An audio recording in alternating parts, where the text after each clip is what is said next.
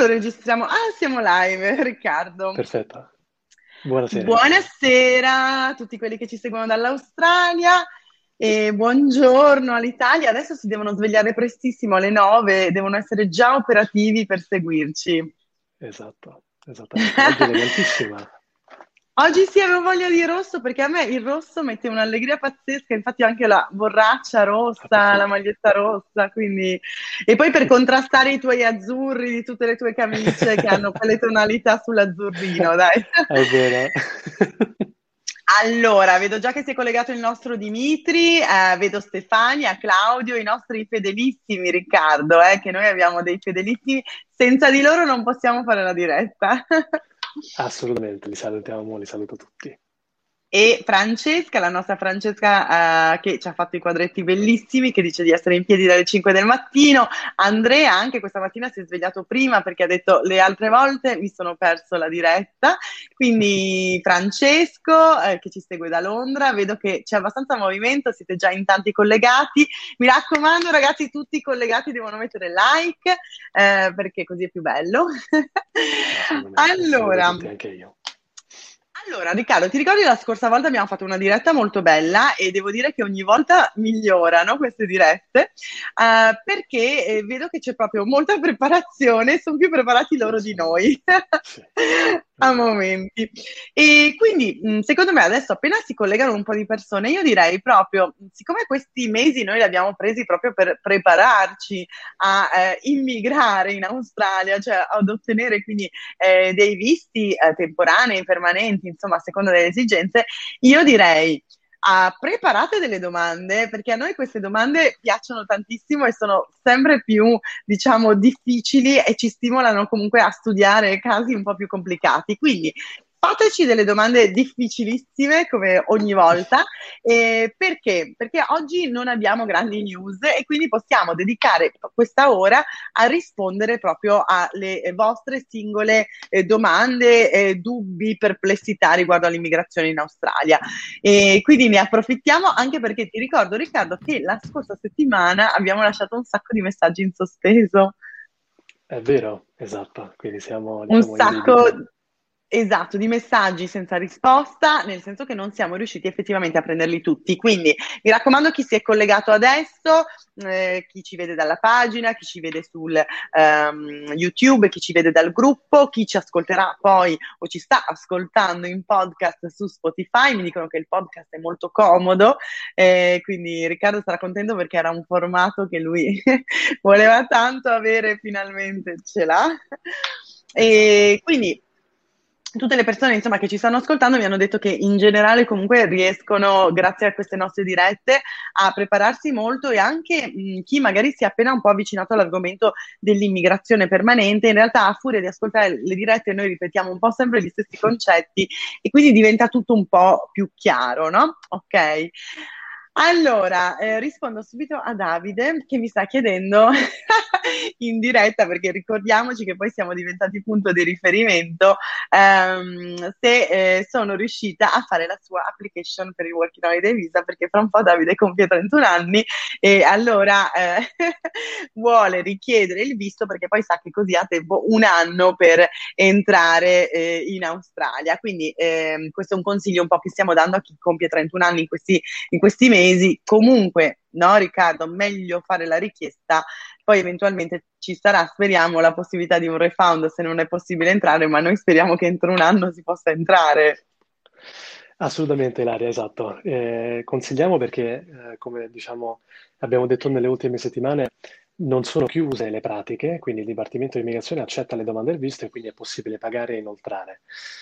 Non vengono processate, o almeno in questo momento non vengono processate, però è importante per chi va, andrebbe oltre il limite dell'età per il Working Holiday Visa, eh, e c'è l'intenzione di venire in Australia di effettivamente, diciamo, applicare. eh. E poi qualora mh, non diciamo più nulla, ma insomma, eh, ci auguriamo che i confini siano aperti a quel punto, mh, dopodiché eh, se ne può usufruire. Alternativamente si può richiedere insomma una- un rimborso per poter- per il fatto che non se ne è potuto usufruire, ma non per una volontà vostra, insomma, di Davide o di chiunque altro sia. Poi mi è stato chiesto in questi giorni anche riguardo sempre al Working Holiday Visa se c'è la possibilità in qualche modo di andare oltre i 31 anni, cioè nel senso se io non sono riuscito ad entrare causa Covid e magari eh, ci sarà la possibilità di fare un'estensione ed entrare anche a 32, 33 oppure pensi che sia un po' fantascientifico? Dunque, allora, fantascientifico direi di no, perché effettivamente la legge, la regolamentazione ammette su carta il fatto che si possa avere fino a 35 anni. Il fatto è però che ci deve essere un'implementazione dell'accordo bilaterale tra i due paesi, quindi in questo caso tra Italia e Australia, per effettivamente permettere l'innalzamento dell'età probabilmente succederà, può darsi anche che dopo il coronavirus effettivamente questo discorso venga, diciamo, allentato e quindi ci sia una possibilità di usufruirne anche oltre i 31 anni. In questo momento però sono solo alcuni paesi che permettono questo tipo di discorso e che quindi, diciamo, non incorrono nel problema del compimento dei 31 anni di età. Quindi in questo momento ragioniamo con la legge attuale, non è purtroppo, diciamo così, una priorità e di conseguenza dobbiamo ragionare sul fatto che oltre i 31 anni non è possibile eh, usufruire del working holiday visa. Allora, senti, vedo che ci sono un sacco di persone collegate, vedo che i like scarseggiano per la quantità di persone collegate, quindi se mettete like poi rispondiamo alle domande. Allora, Riccardo, io direi, ma perché non cominciare la diretta con una bellissima domanda sul visto 186?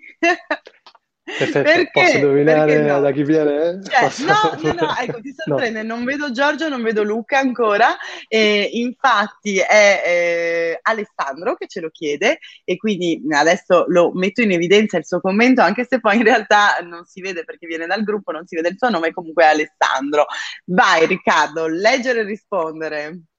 Sì, allora dunque saluto Alessandro, ciao, novità per il visto 186 Transition Stream, quindi eh, appunto così l'aria indichiamo la differenza tra l'applicazione diciamo di diretta residenza e per chi invece ha atteso due o tre anni, dipende dalla legge, per poi richiedere la residenza permanente. In questo caso sta attendendo un anno e un mese e il Dipartimento continua a dire at this stage you need to wait qualche info a riguardo.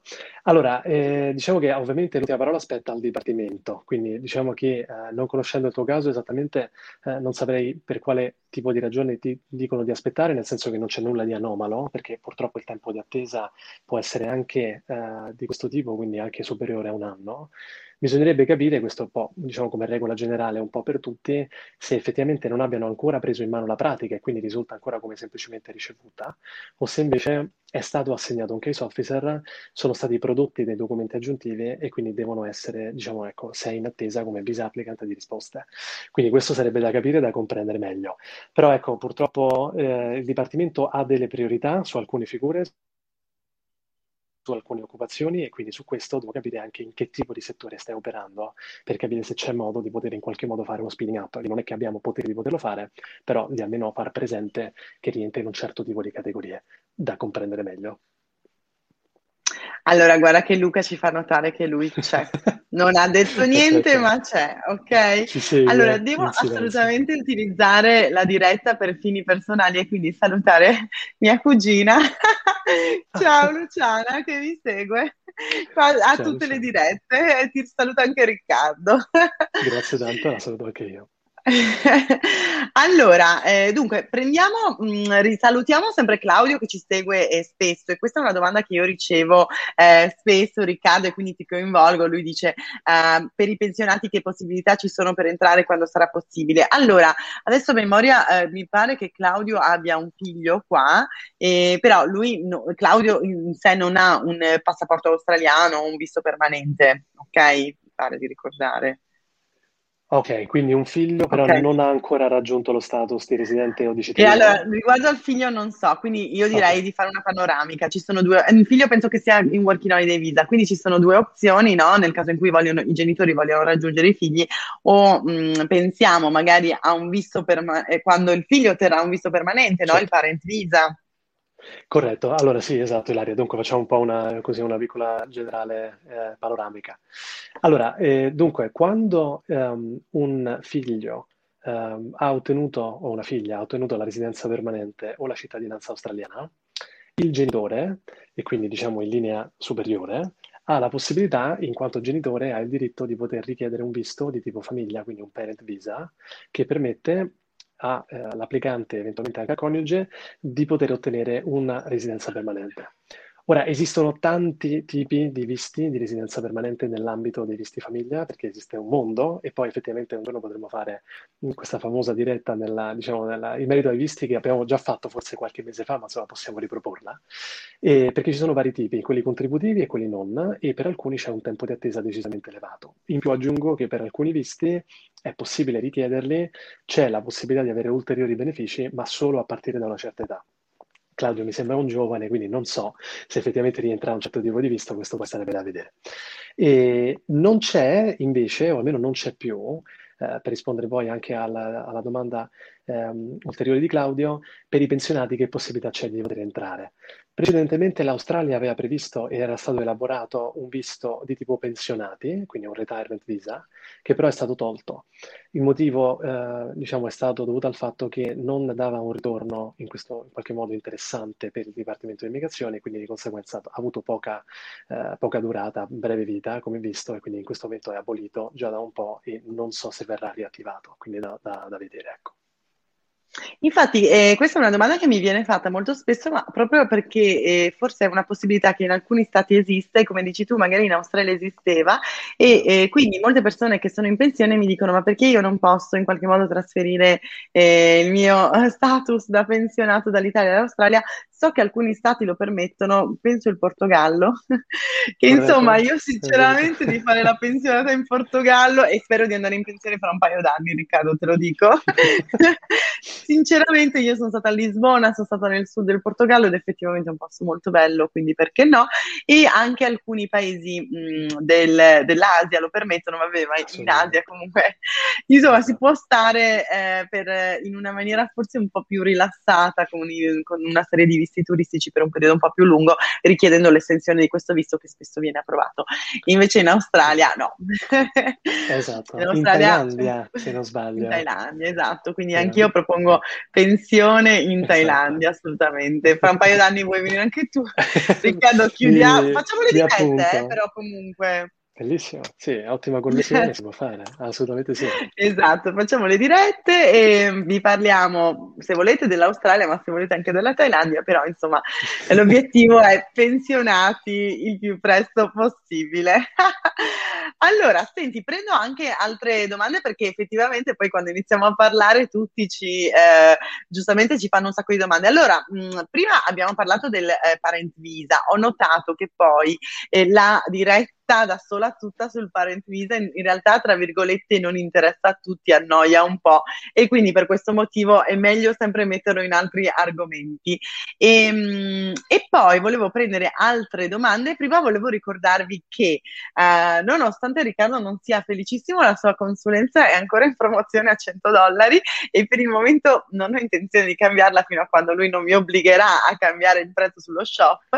Quindi ragazzi mi raccomando è il momento buono per prenotare prenotarla, poi magari la fate più avanti, però intanto assicuratevi il prezzo. E ok, ecco, cioè Riccardo formalissimo, ok, esatto, va bene. diciamo, no, sì, esattamente. Che poi in realtà, eh, guarda, hai ricevuto un sacco di complimenti in questi giorni perché poi ho parlato con alcuni ragazzi che sono qui in Australia e mi hanno detto che effettivamente 100 dollari è veramente un prezzo ottimo perché mi hanno detto ma scusa, lui comunque magari sta lì un'ora a telefono con me, poi si deve fare la ricerca sul mio caso specifico che non è detto che sia lineare, semplice, cioè non è che è un'ora di lavoro, a volte di più, e li devi fare pure un po' un riassunto scritto di quello che vi siete detti, ci sta che gli spieghi, rispieghi anche il percorso. Quindi forse siamo sulle due ore abbondanti qua. Eh? Sì, diciamo di, di lavoro totale, sì. Diciamo, ricordiamo Ilaria che tramite lo shop appunto di Just Australia che è possibile usufruire di questa offerta, quindi faccio una piccola, diciamo così, ulteriore pubblicità. pubblicità. Eh, esatto, quindi si può usufruire in quel modo. E, sì, dipende dai casi e ovviamente alcuni casi poi richiedono un follow-up un pochino più attento perché diciamo che ecco, eh, ci sono tante, tanti tipi di visto, tanti tipi di soluzioni ecco, che devono essere vagliate nel caso specifico. Allora, effettivamente eh, per quanto riguarda me invece c'è una brutta notizia perché io ho alzato leggermente il prezzo della mia consulenza. Per chi si trova in Italia e vuole parlare con me, pianificare il tutto per quanto riguarda magari un percorso di studio, un working holiday visa, quindi sono 22 euro da adesso perché anche per me effettivamente in realtà non sembra ma è un lavorone comunque eh, insomma raccontarvi un po' tutto e poi seguirvi eh, perché insomma come sa Australia non abbiamo una fee di agenzia perché veniamo effettivamente retribuiti iscritti dalle scuole, eh, mentre invece Riccardo tutto questo lavoro ce lo mette lui da, da solo, insomma, con il suo staff. Vedi che Francesca, guarda cosa ti dice. Ah, grazie, saluto Francesca assolutamente, grazie tanto. Ecco, per chi è su Spotify, mm, Francesca dice che la consulenza è super, quindi sono super contenta anche io che l'hai detto. Allora, prendiamo altre domande, quindi um, Carmine, con cui effettivamente avevo già parlato diverse volte, ehm, riprende un po' il discorso di prima del rimborso col working holiday visa, eh, siccome mh, mm, io penso che daranno delle indicazioni un po' più chiare su come fare questo rimborso, Riccardo intanto è sparito per un problema, immagino, di wifi, um, daranno delle indicazioni più chiare, io direi che eh, attendiamo insomma queste, queste indicazioni, ok? Eccolo, è tornato Riccardo. Chiedo scusa, se, non so se è fulminato il, non so, l'iPad è successo qualcosa, però ci sono. Ok, allora, senti, adesso eh, rispondo io a una domanda di eh, Luis che ci ha chiesto un paio di cose da YouTube, eh, una precedente non riesco a trovarla, comunque penso che siano più o meno... Uh, simili, qua ci sono una marea di ciao, ok, ciao ciao ciao, va bene. Davide, allora ti assicuro che dopo ti mando un'email per quando, mh, mm, per il tuo visto, ecco qua, allora praticamente Luis mi chiede, o Luis non lo so, mi chiede mh, mm, delle farm, allora io personalmente non ho fatto le farm perché sono arrivata qui un po' eh, vecchietta, e quindi avevo già superato i 31 anni e non aveva senso per me fare le farm, però effettivamente la sua domanda riguarda il fatto che se si riesce comunque a vedere l'Australia, mi sa che anche Riccardo non ha fatto le farm perché ha il passaporto australiano, quindi delle farm no, forse non, non gli interessava molto. E, però il concetto è che molte persone che hanno fatto le farm effettivamente solo nel cercare le farm hanno viaggiato tantissimo, eh, penso anche magari un Queensland, oppure c'è molta gente che fa l'East Coast, che io non ho mai fatto, e voi direte, ma Ilaria e Riccardo cosa avete fatto in questi anni? Abbiamo lavorato, cioè, semplicemente abbiamo lavorato e, e quindi mh, mm, so che molte persone, cioè uno dei viaggi più ambiti è quello di prendere il van e pa- partire da esatto. Sydney e andare fino in Queensland Queensland, fermarsi a Byron Bay, a Barriera Corallina, posti bellissimi, Cairns, eccetera. Quindi alla ricerca delle farm sicuramente è un viaggio e poi magari molte persone anche fanno le farm in Western Australia, Northern Territory e magari già che siete lì vi fate anche un viaggetto voi che potete. E poi adesso arrivo con le domande di immigrazione difficili per te, eh, non preoccuparti, ma volevo spezzare un po' e infatti poi ris- mi riattacco sempre alla stessa domanda, è difficile ambientarsi se non si parla correttamente la lingua, eh, sempre per quanto riguarda le farm. Riccardo mi permetto di rispondere ancora io che sono lanciatissima. allora, sì, la mia opinione è che mh, io do sempre a tutti, secondo me non dovete partire per le farm appena arrivati, se non sapete bene l'inglese, eh, perché quello è proprio il momento momento in cui eh, è più facile prendersi un po' una fregatura. Quindi il mio consiglio magari è quello di arrivare, sbrigare un po' le prime pratiche perché dovete aspettare la Medicare, il conto in banca, il bancomat, sono cose che vi arrivano in qualche settimana e già che ci siete magari fate un corsetto di inglese in città, cercate e trovate lavoro in città, dopodiché vedrete che mh, tutti parlano di farm e di vista tutti. Quindi a un certo punto qualcuno vi dirà: Mi sono trovato bene in quella farm, io sono stato di qua, dai, andiamo a fare le farm insieme, troverete degli annunci. E quindi, secondo me, più state in Australia e più con il passaparola riuscite magari a trovare una farm dove sapete che c'è un bel clima e più sarà facile. Quindi non abbiate fretta, non bisogna partire per la farm il primo giorno, ecco. Esatto. Allora, senti, mh, mm, riprendo anche eh, eh, la domanda di Claudio che dice che a suo figlio effettivamente sta per scadere il working holiday visa. A questo punto, Claudio, come sai, eh, facci contattare da tuo figlio se non l'hai già fatto e vediamo che cosa possiamo fare. E, oddio, abbiamo una persona che adesso non riesco a vedere chi è, è Giacomo che, ah Giacomo, io me lo ricordo perché avevamo parlato, lui ha un progetto eh, molto bello di lavoro, come adesso a memoria non vorrei dire un, perché siete tantissimi, però secondo me ha un progetto molto bello di lavoro come ingegnere in Queensland. Ehm, e ha ottenuto un visto 400 con un'exemption approvata. E quindi è in partenza, consiglio dell'ultimo minuto, guarda, se vuoi, eh, cosa gli diamo? Quelli della quarantena, visto che l'abbiamo fatta entrambi. Allora, da parte mia, siccome va in Queensland, ti ricordo che potrai ordinare tutto quello che vuoi da fuori, quindi eh, mi raccomando, una bella spesa al supermercato, quindi ci aggiungi un po' di frutta, eh, snack, cioccolata, cosa che piacciono a te, e anche una bella spesa, secondo me, da Liquorland o di WS per prenderti un paio di bottiglie di vino e paio è un eufemismo. E poi mi raccomando, io vi sono portata eh, il piatto, forchetta, coltello e una tazza per non bere e mangiare sempre nei, nei bicchieri, nelle, nei piatti di plastica. Vuoi dare anche tu un consiglio sulla quarantena? O sull'Australia? Eh, sì. Allora, sulla quarantena, eh, diciamo, ecco, sarà un periodo introspettivo, quindi preparati Giacomo. Primi giorni anche molto rilassanti, poi dopo un po' comincia a diventare un po' più lenta la giornata, quindi cerca di darti un po' di routine, però io credo che eh, se arrivi in Queensland, insomma, ci sarà un ottimo clima, dal balcone, se avrai un balcone, dalla finestra ci sarà una buona atmosfera, quindi insomma ti potrai intrattenere un pochino, ecco, insomma, preparati, però non è così male quanto si pensi, dai. Allora, eh, Riccardo non ti ha detto una cosa che mi ha detto eh, oggi o ieri, che avevi una cassa portatile per la musica, fondamentale da portare per ascoltare la radio, podcast, esatto. eccetera. Quindi quello ti fa un po' la differenza, fa un po' più casa, quindi se hai una di quelle casse eh, portatili, io direi che si può fare. E, e poi il cavo eh. HDMI, così ti puoi collegare e vedere tutti i tuoi, i tuoi programmi. È vero, c'è chi si è portato Chromecast, io mi sono portata la chiavetta, quella di Amazon, che mi permette di vedere un sacco di applicazioni, insomma. Quindi tecnologicamente, ma insomma, dai, se sei un ingegnere, secondo me sei molto tecnologico, quindi uh, di, magari sai anche un po' di cose di IT, insomma, ce la fai. Allora, uh, dunque, Ehm, ovviamente eh, è arrivato il commento che un po' aspettavamo perché effettivamente non possiamo negarlo, ma in questi giorni um, sono uscite delle news che parlano dell'Australia che potrebbe rimanere chiusa tutto il 2022.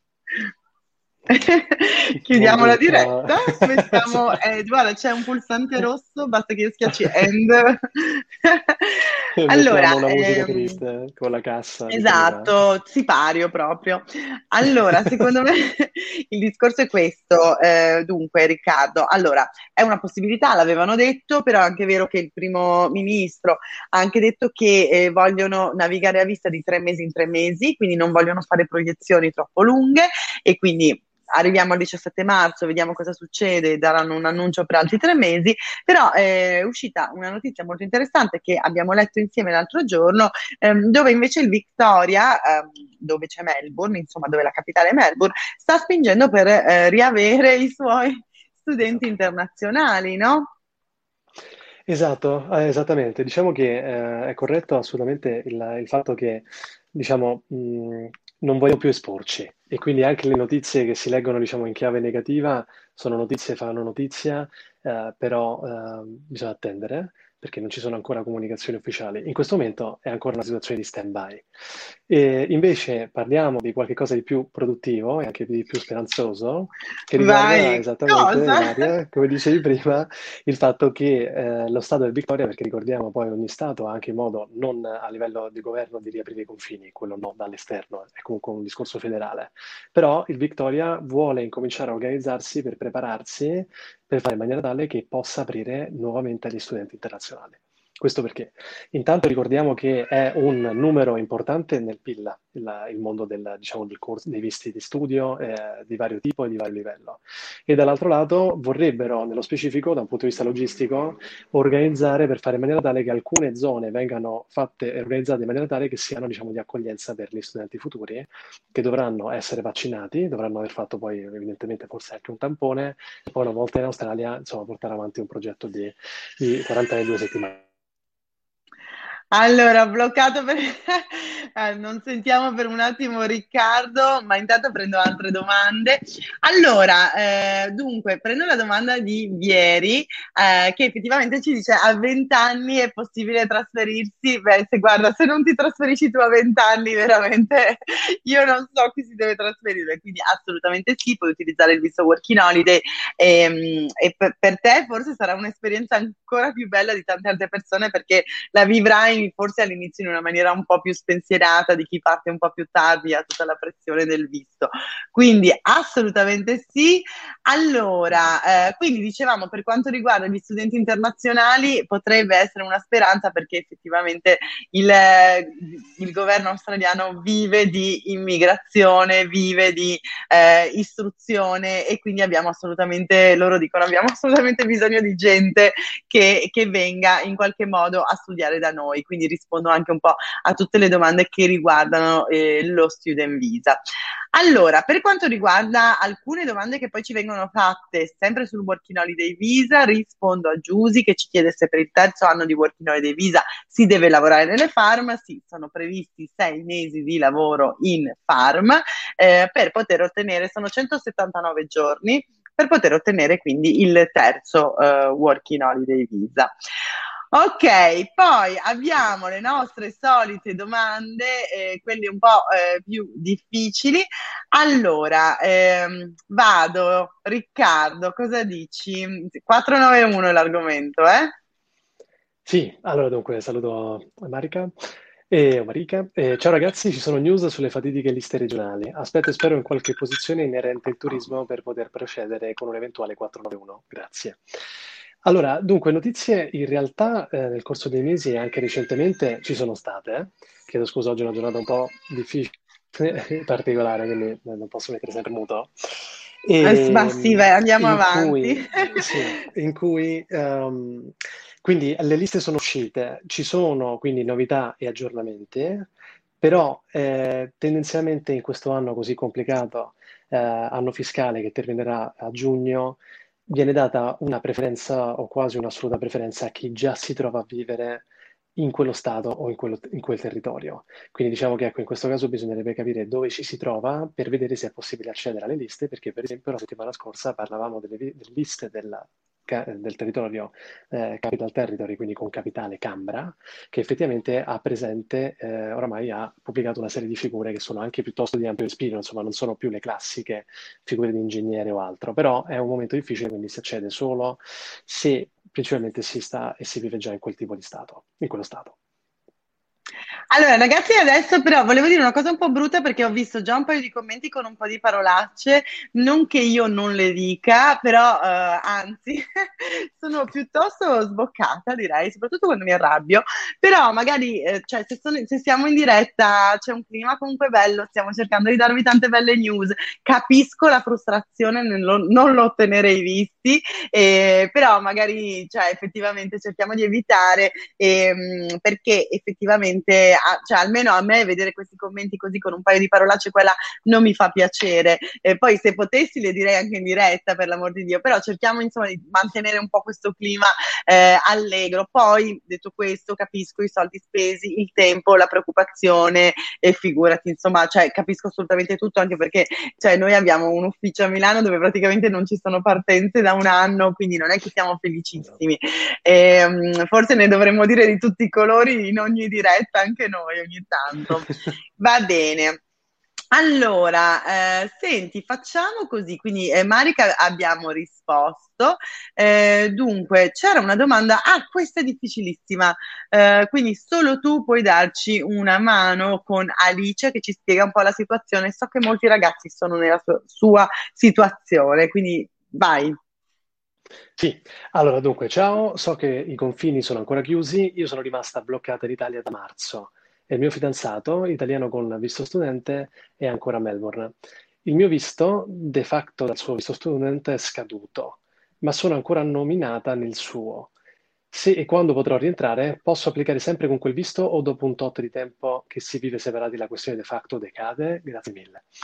Dunque, allora, intanto eh, domanda anche questa decisamente interessante, quindi diciamo che siamo sempre su alti livelli, perché ovviamente è una domanda abbastanza complessa eh, proprio da un punto di vista di soddisfazione dei requisiti della legge.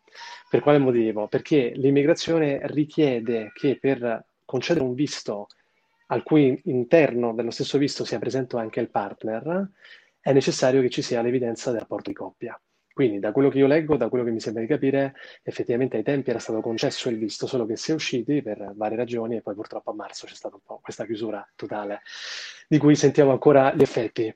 Quindi che succede? Che eh, purché ci sia un discorso di mantenimento del rapporto e quindi in questo senso proprio anche di rapporto a distanza, quindi con tutti gli strumenti e le piattaforme, eh, non direi lettere e cartoline perché è un po' così, è un po' in disuso come concetto, però diciamo che il mantenimento del discorso del rapporto di coppia a distanza è qualcosa che si può fare e che permette di poter ottenere il risultato. Allora, prendiamo un'altra domanda di Rebecca perché me la fanno in tantissimi in questi giorni e l'avevamo accennato in questi giorni, in questi mesi, l'avevamo accennato già una volta. Chiariamo questa questione eh, del eh, parente eh, con un visto permanente in Australia, ok? Cioè, nel senso, evidentemente in alcuni stati e forse anche in Australia in passato, adesso non vorrei sbagliarmi, era molto più comune il concetto di ricongiungimento familiare che forse negli anni in Australia Australia è andato restringendosi solo magari al partner o ai genitori, però in realtà valeva e ci sono nei visti in cui vale ancora, no? Sì, allora dunque saluto Rebecca, eh, anche questa domanda complessa che richiede poi ovviamente uno studio più approfondito. Partiamo diciamo da, da quello che è la legge un pochino più attuale, diciamo più moderna, Ilaria.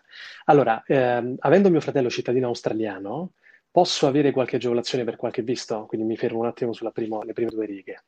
Allora, la legge di immigrazione permette, quando si ha un parente diretto, e quindi in questo caso come un fratello o una sorella, di ottenere l'invito per applicare per un visto che è inizialmente di residenza temporanea, che poi può diventare di residenza permanente, nello specifico, ne abbiamo parlato, il visto 491 Stream Famiglia, quando però Rebecca o comunque il candidato, il visa applicant, soddisfa determinati requisiti, quindi deve rientrare in quelli che sono i ranghi e le caratteristiche del visto di tipo skilled, quindi il famoso riconoscimento della professione, il livello di inglese, un certo tipo di skills e un'occupation sulla lista del Family Stream. Per proseguire nella domanda, quindi i miei genitori anticipo che hanno, pre- hanno perso la residenza quando, sono, quando ero nata io. Tuttora però ho mia nonna con la doppia cittadinanza e zii e cugini che vivono lì come mio fratello. Grazie in anticipo. Dunque, allora, eh, qui tocchiamo un altro argomento, anche questo molto interessante, anche piuttosto complesso. Quando e precedentemente si è ottenuta una residenza permanente, ricordiamo Ilaria che il visto di residenza scade. Ok, non è un, diciamo, un titolo di viaggio in eterno. Può scadere il permesso a poter viaggiare, e in questi casi, in alcuni casi, è possibile rinnovarlo, ma quando si è fuori dall'Australia per un certo numero di anni, potrebbe non essere, diciamo, in grado di poterlo rinnovare. Quindi per quanto riguarda i discorsi dei genitori sarebbe da vedere caso per caso per capire se possono riottenerlo. Quanto però riguarda invece nonna, la nonna che ha la doppia cittadinanza, così come gli zii e i cugini, e bisognerebbe capire perché esistono ulteriori visti di tipo famiglia che sono quelli di tipo remain relative. Non credo, da quello che vedo, che Rebecca possa rientrare in quel tipo di visto, da vedere un pochino nello specifico, forse potremmo e dovremmo rientrare nel primo caso. Ok, allora prendiamo un'altra domanda eh, che riguarda in realtà eh, lo sponsor, no? Anzi, mi fa un po' tenerezza la domanda di, eh, di Sara, perché dice come si approccia un datore di lavoro per fargli capire che, vor- che vuoi essere sponsorizzato. Tenerezza nel senso che è come dire, ma come faccio a, far capire a un ragazzo che mi piace, no? Effettivamente, perché secondo me lo sponsor è una cosa reciproca, è come, è come l'amore. è l'amore a prima vista, ok? Quindi cosa vuol, cosa vuol, dire? Vuol dire che il datore di lavoro si trova molto bene con te, è contento, eh, sei effettivamente un bravo dipendente e viceversa, per te è un buon datore di lavoro, è un buon posto di lavoro, ti trovi bene, eh, perché altrimenti perché fare tutto questo, eh, come dicono a Milano, sbatti di carte, e, um, visti e soldi e documenti se effettivamente non c'è un ehm, diciamo, un clima positivo reciproco, ok? Quindi secondo me mh, questo è un po' il concetto, no? Nel senso che se eh, effettivamente eh, riesci ad innescare questo rapporto con un datore di lavoro per cui in qualche modo il datore di lavoro ti ritrova eh, essenziale, importante per la propria attività, eh, forse eh, non c'è bisogno neanche di dirselo e con qualche sguardo ci si intenderà. No, scherzo, però è una cosa che spesso viene spontanea in questo senso, no? quando ci si trova bene. Tu cosa dici, Riccardo? Ci, come sì. potrebbe funzionare secondo me? Anche perché io vorrei, eh, se magari ci ricordi anche un po' la questione che in qualche modo la persona sponsorizzata deve essere veramente unica e indispensabile, no? Sì, esatto. Allora, partiamo infatti da diciamo, un discorso anche più tecnico. Eh, diciamo che per essere sponsorizzati ci sono più tipi di visto, però diciamo, la legge diciamo, standard del visto più classico e più gettonato è la sottoclasse 482. Il visto 482 è un visto inizialmente temporaneo che può che può portare all'applicazione di una residenza permanente dopo un certo numero di anni, in questo caso dopo tre anni. I requisiti sono avere almeno due anni di esperienza di lavoro, in alcuni casi bisogna necessariamente poi avere le qualifiche e avere un livello di inglese pari a 5 di media o 5 in ogni scorso band, dipende poi dall'occupazione. Quindi questi sono diciamo un po' gli standard, eh, diciamo così, come fosse una specie di breve memo per quanto concerne il discorso dell'eleggibilità. In aggiunta a quello che hai detto tu, Ilaria, mi sento di dire anche che eh, forse ecco, non bisognerebbe chiederlo subito, perché bisogna vedere effettivamente quanto si vale, eh, per far dimostrare innanzitutto non tanto al Dipartimento di Immigrazione che si è unici, quanto nei confronti dei datori di lavoro. E quando il datore di lavoro si rende conto non subito, che effettivamente questa persona sia effettivamente essenziale, eh? dopodiché si può incominciare una conversazione che possa portare a un visto di tipo sponsor. Ok, questa diciamo è un po' la, uh, così, qualche, qualche tip in più rispetto a quello che davi tu, Ilaria. Eh, allora, dunque, vedo che le domande oggi non sono tantissime, quindi eh, se non fate tante domande, allora noi chiudiamo la diretta un po' prima, così beviamo l'aperitivo prima, però nel frattempo chi è online magari effettivamente eh, può seguire ancora queste, eh, facciamo ancora qualche minuto, sicuramente rispondo a una domanda che è molto simile a quella che ti abbiamo fatto oggi, è un po' il trend della famiglia, effettivamente in termini proprio di visti, eh, questo uh, commento ci copre il volto, però lo, deve, lo, devi leggere perché secondo me è complesso e, e riguarda sempre il concetto della eh, cittadinanza per discendenza. Nel frattempo, eh, ragazzi, vi invito a fare delle domande perché poi eh, effettivamente se eh, non ne vedo molte, mh, mm, per una volta ci prendiamo eh, la diretta un po' più breve, perché secondo me anche tante volte non è necessario che duri esattamente un'ora, eh, dura fino a quando non abbiamo esaurito gli argomenti. Quindi se volete fare ancora qualche domanda, buttatevi, altrimenti intanto rispondiamo a Davide. Sì, allora saluto Davide. Ciao ragazzi, una domanda. Mia mamma ha cittadinanza australiana e mio papà ha il visto di residenza di 5 anni che scade a marzo di quest'anno. Mio papà, per un motivo o per l'altro, non è stato molto qui in Australia e quindi non può rinnovare il visto di residenza per la seconda volta. Sono rimasti in Italia, erano rimasti in lockdown per il Covid per molto tempo e quindi non ha potuto ritornare. Cosa consigliate di fare per mio padre e quale visto può fare adesso? C'è un visto che dura di più? Dunque, allora Davide, anche qui, eh, diciamo oggi appunto, eh, sì, Ilaria, oggi è una, una, serata da visti diciamo più di famiglia, che poi saranno i visti che avranno in qualche modo una certa priorità quando poi il Dipartimento man mano riaprirà un po' il tutto. Allora, situazione da vedere davvero, diciamo con più attenzione, eh, perché il discorso è che um, è possibile fare una richiesta di visto di resident return anche più di una volta.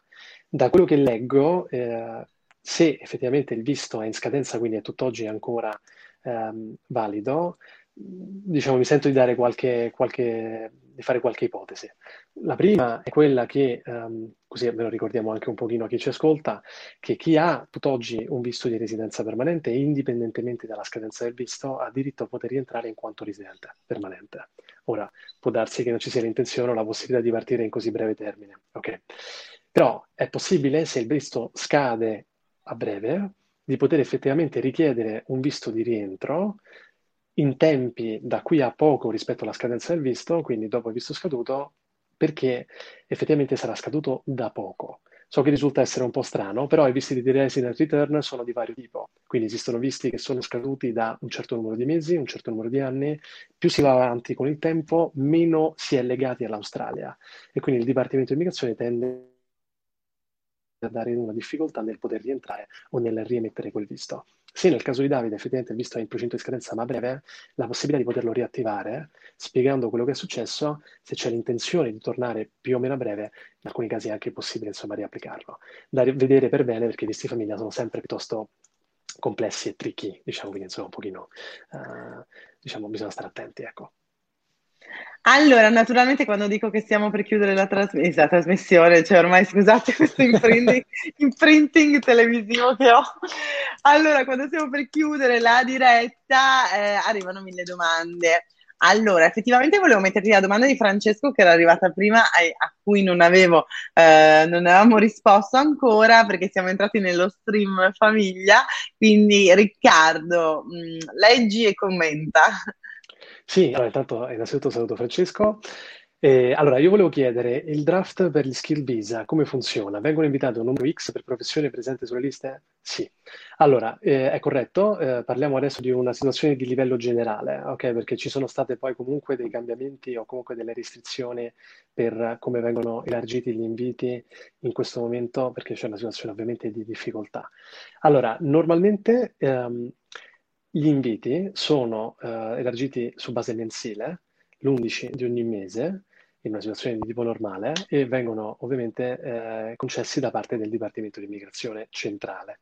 Quindi anche se si passa per lo Stato, per esempio ho visto 190, ho visto 491, poi dopodiché l'invito, perché il visto si applica nei confronti del Dipartimento di Immigrazione, viene dato da parte del Dipartimento, quindi Home Affairs. C'è un eh, discorso di cap complessivo, quindi di ma- numero massimo dell'anno che vengono concessi, che possono essere concessi, nell'arco di ogni mese dell'anno fiscale vengono man mano, diciamo così, invitati, invitati quelli che sono o più interessanti come punteggio, ma anche, e questo è importante ribadirlo, chi rientra in determinate categorie, che possono essere anche di figure un pochino più eccezionali, un pochino diverse, che possono, diciamo, permettere un invito anche con punteggio non così elevato, poi dipende. Ecco, allora finalmente ho capito perché ci sono dei momenti del mese in cui eh, ricevi più email, telefonate, perché la gente effettivamente vuole sapere che cosa succede in tipo l'11 di ogni mese o insomma in determinati periodi dell'anno. C'è un po' di eh, attesa, insomma. Senti, ehm, adesso non riesco a vedere il nome forse di questo questa altra persona. Allora, comunque, eh, vedo che Riccardo mi chiede se i podcast sono su Spotify. Un altro Riccardo, un tuo omonimo. Sì, i podcast sono su Spotify sotto il mio nome, Ilaria Gianfagna, perché io sono ter- terribilmente egocentrica e ho deciso di metterli sotto il mio nome, quindi potete cercarli. E, e Riccardo giustamente dice: Ma io, no, vabbè, dai, ti ho citato. Comunque, ti ho citato. Allora, Riccardo, possiamo spiegare la questione del bridging visa? Perché anche questa è una delle domande che ricevo molto, e cioè nel senso sembra che cioè, c'è un po' di preoccupazione quando uno è in bridging visa, ma perché in realtà non devi preoccuparti, questo visto ti arriva, eh, no? Cioè, co- cos'è il bridging visa? Perché c'è... non c'è da preoccuparsi, sì. no? No, allora assolutamente, diciamo, bridging visa è un visto, eh, ovviamente dipende dai tipi, poi eh, ne abbiamo parlato anche qualche tempo fa, ma insomma ne possiamo senz'altro riparlare anche in maniera più, eh, diciamo, eh, accurata in altre, in altre dirette. Il visto ponte di tipo classico è il visto a cui si ha diritto nel momento in cui si ha un visto in quel momento, quindi si detiene un visto sostanziale e si applica per un altro visto per cui si ha diritto in Australia. Allora, in quel caso viene concesso un visto ponte che entra in vigore, nonostante venga poi generato subito, ma entra in vigore, si attiva nel momento in cui scade il visto che si detiene in quel momento. Ora, se non viene, diciamo, generato, si vede che forse c'è stato un problema anche, diciamo, di ricezione della mail o in alcuni casi può succedere non sono stati inseriti correttamente alcuni dati, come per esempio le informazioni sul passaporto, il nome o il cognome o cose di questo tipo qui. Ok. Ora, rileggendo per la domanda, che la stavo rileggendo, è normale che dopo un mese ancora non mi hanno approvato il secondo visto. Quindi diciamo che forse ecco, si parla di un working holiday visa, può darsi. Sicuramente. E quindi il bridging visa, intanto la risposta è dura, diciamo, quanto dura l'attesa. Ok, quindi diciamo che fin quando non viene presa una decisione sul visto che si è applicato, il visto ponte continua a durare. Per quanto concerne invece il discorso di dopo un mese, se parliamo di un visto working holiday, per esempio, perché insomma, vedo secondo visto, meno che non sia un visto studente, adesso poi vedremo, comunque direi che è abbastanza normale, soprattutto di questi tempi, perché l'attesa può essere abbastanza elevata. Okay, diciamo Anche l'attesa dell'186 può essere abbastanza elevata, eh? Allora, sì, senti, prendiamo esatto, la domanda di Andrea. Allora, rispondo io ad Andrea che saluto, ci sentiamo praticamente tutti i giorni. Eh, l'altro giorno mi ha scritto Mailaria, non pensi di commentare eh, la questione che le frontiere saranno chiuse per tutto il 2022? Cioè, io in realtà tipo quel giorno ho ricevuto ma praticamente 50 messaggi che dicevano tutti la stessa cosa, le frontiere il 2022. Allora ragazzi, per favore dovete avere un po' pietà, perché ormai è passato un anno, dovete avere veramente pietà età di me e di Riccardo, perché io a un certo punto mi rendo conto che comincerò a rispondere male, perché mi chiedete tutti sempre quando riapriranno le frontiere. Allora eh, lo ribadisco, perché poi vedo che quando lo ribadisco in diretta per due o tre giorni effettivamente funziona. Noi eh, cioè, non, non abbiamo delle informazioni, tra virgolette, di prima mano che teniamo, insomma, segretamente nascoste. Anzi, se noi avessimo una data, eh, saremmo i più felici. Quindi assolutamente ci piacerebbe potervi dire una data, potervi dire di eh, quando si partirà, eccetera. Di fatto né io né Riccardo abbiamo una risposta, per quanto surreale possa sembrare che insomma nemmeno chi lavora nel settore lo sappia, però eh, così è quest'anno, così è il Covid, così è la situazione, quindi noi non abbiamo delle risposte e soprattutto in questi giorni effettivamente eh, ne, ne ho sentiti tutti i colori, cioè, ma come c'è chi ha detto che aprono il 18 marzo, chi ha detto che aprono il 21 maggio, io ho detto ma dove le sentite queste cose? Magari sono supposizioni, articoli di giornali per l'amor di Dio, esatto. però insomma non c'è niente di ufficiale e smettetela di chiedermelo perché io non lo so, ok? La risposta è non lo so esatto. e appena lo sapremo Riccardo facciamo la famosa diretta. Hanno aperto, hanno aperto, hanno aperto, hanno aperto, hanno aperto in cui lo ripetiamo per 60 minuti di fila. Allora, dunque, eh, rispondo forse velocemente io ad Andrea così a te lascio un paio di domande più difficili, uh, cioè nel senso quindi mh, mm, lui ci chiede effettivamente eh, se eh, abbiamo un'idea di come potrebbe funzionare la quarantena. Allora, in realtà eh, non lo sappiamo perché, strano, perché invece tutte le cose che riguardano il Covid di solito le sappiamo tutte, proprio questo della quarantena non lo sappiamo. Allora, non lo sappiamo perché, mh, dunque, innanzitutto eh, da un lato era stato quindi affermato che eh, comunque il vaccino diventa in qualche modo obbligatorio per eh, venire in Australia, quindi non c'è neanche più la libertà di scelta, tant'è che esatto. poi, eh, adesso non mi ricordo se in New South Wales eh, ci sono state recentemente delle dichiarazioni che dicevano addirittura, ah, vabbè, se non vi fate il vaccino, però non vi facciamo entrare nei negozi, nei bar, nei ristoranti, non vi facciamo viaggiare, però è libera scelta. Quindi Ragazzi, io penso che, cioè, al di là poi di un'opinione personale, io non voglio entrare nel merito dell'opinione personale dei vaccini, eh, perché ovviamente non è questo il luogo, però voglio dire che la tendenza è sicuramente quella a spingere tantissimo la popolazione al vaccino, ok? Eh, tanto che potrebbe essere limitante non averlo, ok? E poi possiamo stare a discutere ore, però l'Australia prende decisioni, quelle sono, diventano legge e insomma noi ne possiamo parlare tutta la vita, però così è.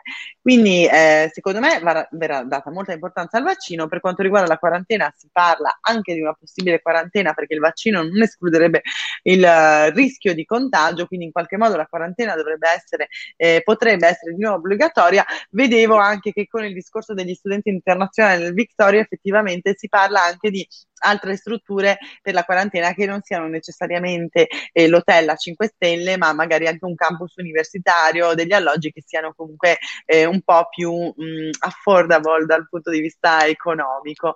Quindi mh, stiamo a vedere, insomma, io spero che la tolgano perché insomma va bene riflettere sulla propria vita, ma è un anno che riflettiamo, però esatto. insomma se, se bisogna fare la facciamo. Dai, questa domanda è per te Riccardo. Marco. Sì. Allora, saluto Marco, ciao ragazzi, come la situazione a punti come chef a Perth 190 491? Il punteggio minimo è alto? Grazie. Allora, dunque, partiamo un attimo da dietro, semplicemente così facciamo un po' un recap un pochino anche per chi ci ascolta per la prima volta o chi è meno, diciamo, ferrato sull'argomento. Allora, visto, eh, intanto, visti appunti, 189, ma anche il 190 e il 491, nello specifico questi ultimi due visti sono visti statali. Quindi il primo è un visto di diretta residenza permanente, il secondo è un visto di tipo 491 regionale, quindi inizialmente temporaneo. Ora, ehm, diciamo che Il minimum eligibility per poter essere invitati o invitabili è 65 punti e quindi sotto questa soglia non si può essere invitati. In questo momento quello che mi sento dire è questo, è che innanzitutto il, diciamo, gli inviti nel corso anche, diamoci un termine di paragone che è, la, è l'anno fiscale precedente, quindi diciamo ciò che è stato primo di luglio 2019 eh, fino al uh, al periodo 2020, insomma diciamo che abbiamo dei riferimenti un pochino più precisi. Il punteggio può essere per un visto statale non necessariamente così elevato, ok? Quindi come dicevo anche prima, non deve avere un candidato un punteggio di 100 punti o cose di questo tipo. Questo per quale motivo? Perché c'è una ragione. Perché i visti statali, 190 e 491 appunto, sono dei visti dove viene data una priorità in alcuni casi a chi già si trova stanziato sul territorio di quello Stato. Allora, tagliando fuori le altre persone, che non sono invece nella possibilità di potersi in qualche modo candidare, il punteggio può risultare poi non particolarmente alto, non particolarmente elevato. Poi dipende anche dal periodo dell'anno in cui si applica. Nell'inizio dell'anno fiscale gli stati sono più aperti e quindi la concessione del visto o dell'invito viene data anche nei confronti di chi non necessariamente vive in quello Stato. Mentre invece quando man mano si va verso la metà dell'anno, più che altro verso la fine dell'anno fiscale, allora a quel punto si dà spazio solo a chi già vi vive. Quindi 65 è il minimo, poi dipende dai casi, diciamo anche 75-80 può essere diciamo, un numero in qualche modo diciamo, piuttosto raggiungibile e realistico per ottenere un invito in alcuni casi. Vabbè, comunque mi fate morire, cioè ogni volta è così, eh? Cioè, io tipo vi minaccio di chiudere la diretta perché sono stanca e voglio bere l'aperitivo e voi 800 domande a cui non riusciremo ovviamente a rispondere. Allora, ti prendo questa domanda di Giacomo, mh, mm, che però non specifica che cosa stia studiando e che si trova in Italia. Quindi, Riccardo, cosa diresti a Giacomo? Se vuoi dare anche una letta veloce. Certo. Allora, salutiamo Giacomo. Da neolaureato in Italia, in Australia la qualifica non viene riconosciuta senza un'esperienza lavorativa, giusto? Quindi partire dopo una laurea italiana significa studiare o fare altro in Australia? Allora, dunque, ehm, qui diciamo, dovremmo toccare vari argomenti, varie, diciamo, varie tematiche. Allora, intanto il discorso della qualifica per poter applicare per un visto che porta alla residenza permanente non è tanto la equipollenza del titolo di studio quanto del riconoscimento della professione. Quindi non è solamente il riconoscimento del titolo di studio, ma, come diciamo chiede correttamente Giacomo, anche di un certo numero di mesi che eventualmente possono essere anni di esperienza lavorativa. Ora, alcuni enti non richiedono necessariamente esperienza lavorativa e può essere sufficiente anche solo il titolo di studio, ma dipende dalla professione, dipende da quello che è la sua occupation. Quindi Giacomo magari a me o all'aria ci può aiutare per capire meglio il tuo caso. Per quanto riguarda il discorso di partire dopo una laurea, significa studiare o fare altro, dipende dalla tua età. Potresti applicare per un working holiday visa o per un visto studente, nel frattempo maturare esperienza lavorativa, che per un visto di tipo skilled 20 ore settimanali sono considerate full time o comunque equivalenti a la possibilità di far valere la piena esperienza lavorativa. Quindi diciamo Giacomo, abbiamo praterie davanti, potremmo un pochino... Ah sì, allora intanto parti, poi vediamo quello che succede, nel senso che comunque l'esperienza esatto. di andare a vivere in Australia non è una cosa che fai tutti i giorni e comunque qualsiasi tipo di lavoro tu faccia, mh, ti, secondo me cambierai professionalmente e soprattutto cambierai come persona, quindi a un certo punto non, non lo so, cioè io adesso sono qui che parlo di Just Australia di Visti, prima facevo la giornalista e fino a 35 anni ho lavorato eh, anche nei bar tutti, tutti, i weekend, tutte le estate, tutti i capodanni per potermi pa- pagare i viaggi, quindi cioè, alla fine è veramente, secondo me, da un certo punto di vista anche un po' troppo limitante forse ragionare con un po' quell'atteggiamento, eh, diciamo, che si usava una volta, e sperare di poter comunque studiare in un settore e lavorare nello stesso settore. Certo sarebbe bello perché vuol dire che rappresenta la tua passione, però magari anche lavorare in tanti settori diversi in realtà è proprio quello che, ti, che può servire dal punto di vista professionalizzante a, a molte persone. Per esempio io lavorando nei bar ho imparato a rapportarmi con i clienti e anche forse, sai, mi, mi mettevano in cassa, quindi ho imparato anche una parte della contabilità che altrimenti non avrei mai conosciuto, e, ehm, anche a risolvere i problemi, eh, perché nei bar ne succedono, la gente si lamenta per qualsiasi cosa e quindi devi avere un po' un savoir-faire. Chi lavora lavora nella ristorazione lo sa, quindi sono tutti skills che poi ho riutilizzato. Allora, Ragazzi, mi dispiace veramente, ma io non credo di riuscire a rispondere a tutto. Prendiamo eh, il commento di Michela, che in realtà sarebbe Michela Rivetti, che ci segue sempre, lo dico perché eh, tanto comunque si legge di solito, eh, che ti chiede, Riccardo, se per un visto permanente forse un 190 o un 491 potrebbe essere più conveniente prima fare uno student visa e poi richiedere un 491 o un 190, cioè se lo student visa dà dei punteggi in più probabilmente, no? Sì, allora dunque saluto Michela.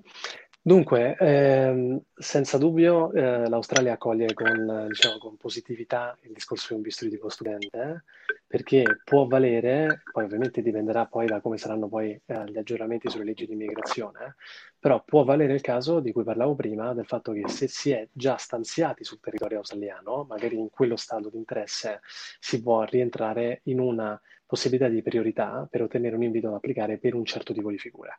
Ok, non è detto, non è automatico, la legge ammette anche eh, figure anche da fuori o meno, quindi dipende dalle circostanze. Però assolutamente l'area può aiutare, quindi dipende anche dalle circostanze, dalle scelte della singola famiglia, del singolo caso, delle coppie, così come può aiutare il fatto di iscriversi a un corso di studi di un certo tipo che se ha una certa durata può permettere di incrementare il punteggio del candidato per un visto a punte. Quindi, per esempio, studiare due anni, alcuni tipi di corsi o alcuni livelli di corsi permette di poter raggiungere un punteggio di più 5 e addirittura di ulteriori 5 aggiuntivi, quindi 10 totali in più, per chi volesse studiare alcuni corsi di alcuni livelli in zona regionale. Allora, dai Riccardo, secondo me due ce la facciamo ancora. Antonio, questa è difficile, eh, nel senso che è un po' lunga, no? In questo senso qua, io so che a te piace leggerle per, per comprenderle, ma dai, cerco di fare una sintesi io. Quindi il nostro Antonio, eh, penso che eh, fosse in Australia, il suo datore di lavoro in Australia stava preparando tutta la documentazione per lo sponsor ed è ancora interessato a fargli lo sponsor, causa Covid Antonio è tornato in Italia e allora dice ma adesso eh, c'è la possibilità per me di fare un'applicazione in questa situazione per poter tornare in, in Australia nel Victoria e come mansione chef.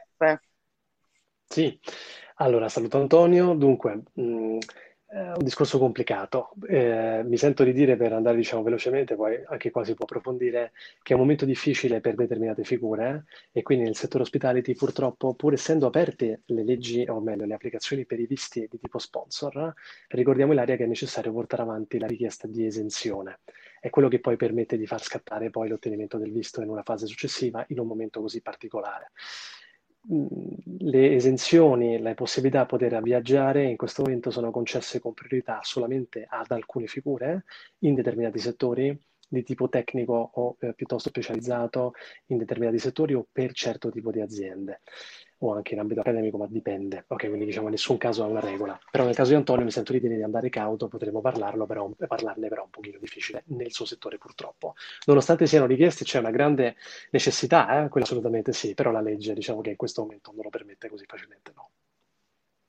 Allora, dai, ultimissima domanda, Raffaella che dice ho 27 anni e mi sembra di essere tardi per partire per l'Australia e chiedere un visto. Ripeto, io sono partita a 32 anni e quindi tu puoi ancora utilizzare il Working Holiday Visa, che è appunto un visto che puoi utilizzare forse anche per due anni, non dico tre perché dovremmo vedere quando riesci a partire, però guarda che ti puoi fare un due anni in Australia con permesso di lavoro full time, migliorare l'inglese, viaggiare, lavorare, eh, make-up artist, secondo me non farai fatica a trovare lavoro anche perché insomma con il Working Holiday Visa puoi svolgere qualsiasi tipo di lavoro, al massimo miglioriamo un po' l'inglese se c'è da migliorare perché quello fa la differenza, però assolutamente a 27 anni, assolutamente partire, cioè ragazzi io non so neanche come mi viene il dubbio sotto i 31, secondo me, cioè ve lo dico perché io ho fatto eh, l'Erasmus, poi ho fatto il secondo Erasmus che è una roba che mi sono inventata io, cioè praticamente ho preso degli accordi con un'università spagnola e gli ho chiesto se potevo fare gli esami lì e poi me li avrebbero riconosciuti di nuovo,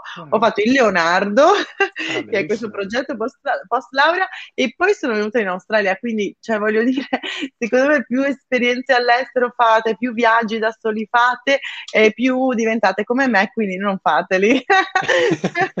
Matti completamente. quindi... Vabbè, comunque anche Riccardo ha viaggiato tanto, quindi eventualmente se vi va bene invece diventate come Riccardo.